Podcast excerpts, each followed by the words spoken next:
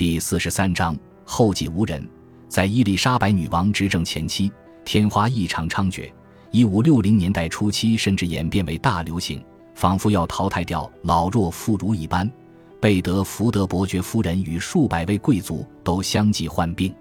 天花是种令人畏惧的疾病，除了威胁病患的生命外，病后痊愈的人外貌通常也都大受影响。托马斯·伦道夫便形容天花的早期症状为头部剧痛、胃肠不适与剧烈咳嗽。一五六二年十月十日。伊丽莎白女王开始感受到身体不适，当时她正在汉普顿宫中。她与当时许多人一样，认为泡个热水澡，然后到户外走走就会好。但结果她反而感冒了。几个小时内，她便因高烧只能卧病在床。博考特医师是颇受敬重但脾气暴躁的德国医师，他被召入宫中医治伊丽莎白女王。他诊断为天花。但伊丽莎白女王身上连一颗疹子都没有，女王认为她不学无术，因而将她赶走。发疹情形被视为是天花大爆发的前兆，但却一点也没有。经过一天多的时间，女王高烧的情形加剧。十月十六日时，她已经病得非常严重了。首先是无力说话，接着更渐渐陷入无意识之中。这个状况维持了将近二十四个小时。宫廷御医担心女王的末日将届。紧急从伦敦召来了塞西尔。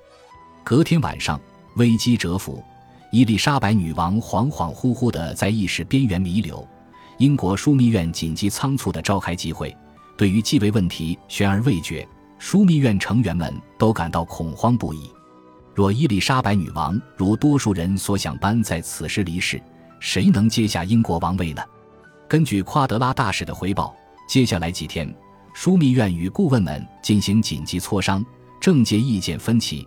激进派的新教人士赏识凯瑟琳·格雷小姐，温和派的新教团体则支持与女王血缘甚远的亨丁顿伯爵。剩下的人则希望由大法官来裁决。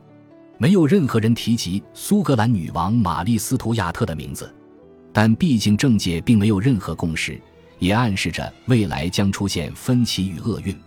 就在英国皇室准备着手进行女王追思仪式的同时，亨斯顿勋爵说服了顽强抵抗的博考特医师。有人说，他说服的筹码是一把尖锐的短刃，再度为女王进行治疗。他依据阿拉伯人最先采用，也是英国中世纪医师加德斯登的约翰建议的治疗方法，将女王包裹在红色法兰绒中，再让她睡在火炉旁的草褥上。接着服下一剂医师的特效药，两小时后，伊丽莎白女王奇迹般的恢复意识，甚至能开口说话。宫廷顾问们忧心忡忡地聚集在她的病榻旁。此时，她已经意识到自己病重，死神紧紧地扼住了我，使我动弹不得。随后，他向国会代表表示，接着他最忧心的部分就转移到死后该如何维持政府运作。濒死之际。他只能将一切寄托在他最相信的人身上。他下令宫廷顾问们指派罗伯特·达德利做英国护国公，每年可得两万英镑的丰厚薪资。他也要求让达德利的贴身随从，就连睡眠时间都在达德利房中的坦沃斯，得到每年五百英镑的退休金。过去直到现在，许多人都认为，女王此举是为了封口。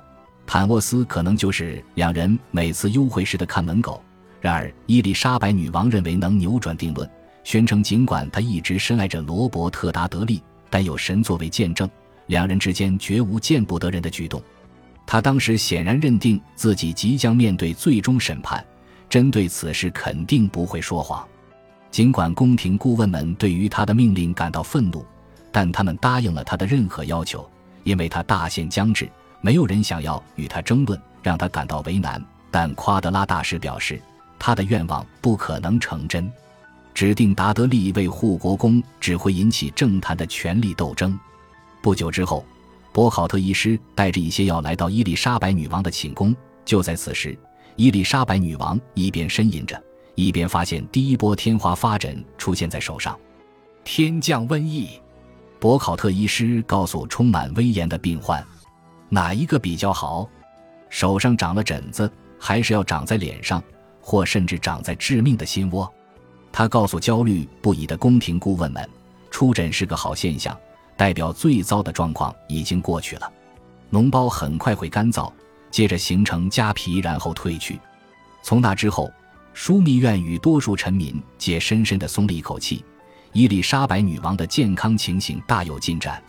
托马斯·伦道夫留下他仅卧床六天的记录，但死神之手曾那么接近。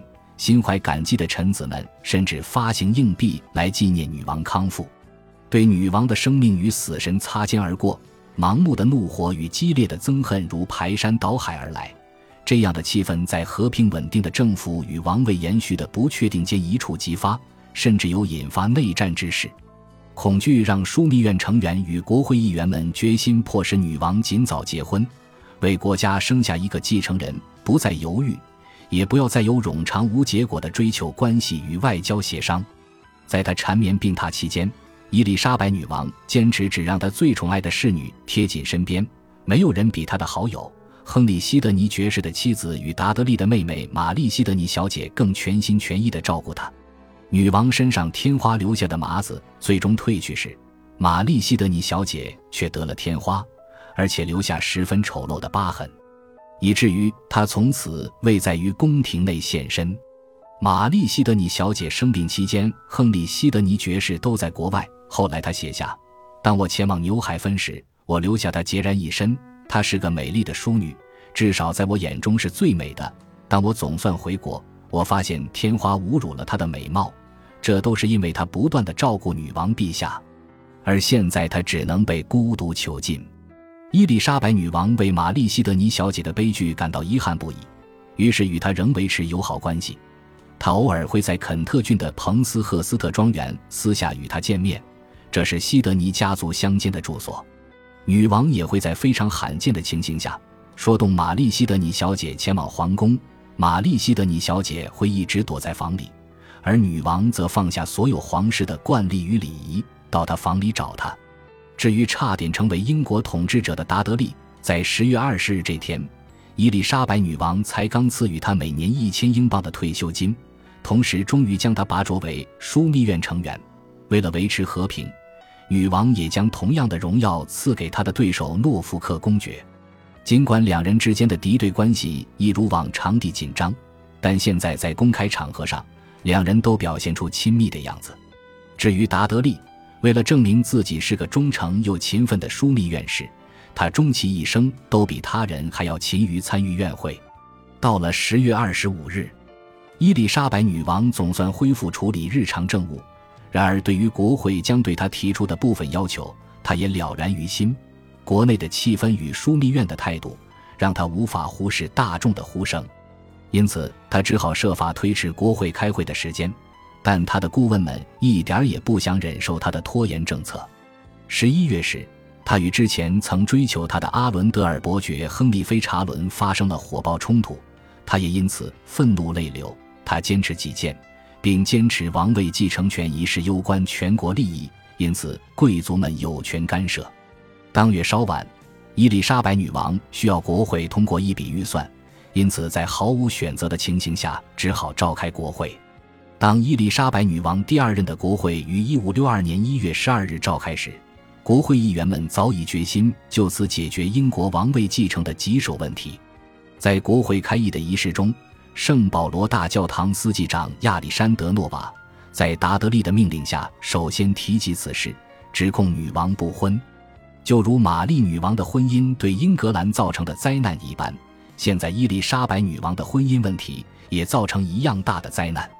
若您的父母也有相同的想法，何来有您？他这样问女王。呜呼！我等从何而来？此后，伊丽莎白女王对他再也没好气。但上下议院的议员们却一面倒地支持诺瓦，并且随即决定上下议院联手。要以委婉语气的请愿书上呈给女王陛下，呼吁她尽快成婚或指定继位者，让宫廷顾问们将担惊受怕，或让臣民感受到无尽的欢喜。塞西尔非公开的支持这份请愿书，这个问题太过深入，是我无法触及的范围。他记录下这样的心情，但神给了一个恰到好处的时机。感谢您的收听，喜欢别忘了订阅加关注，主页有更多精彩内容。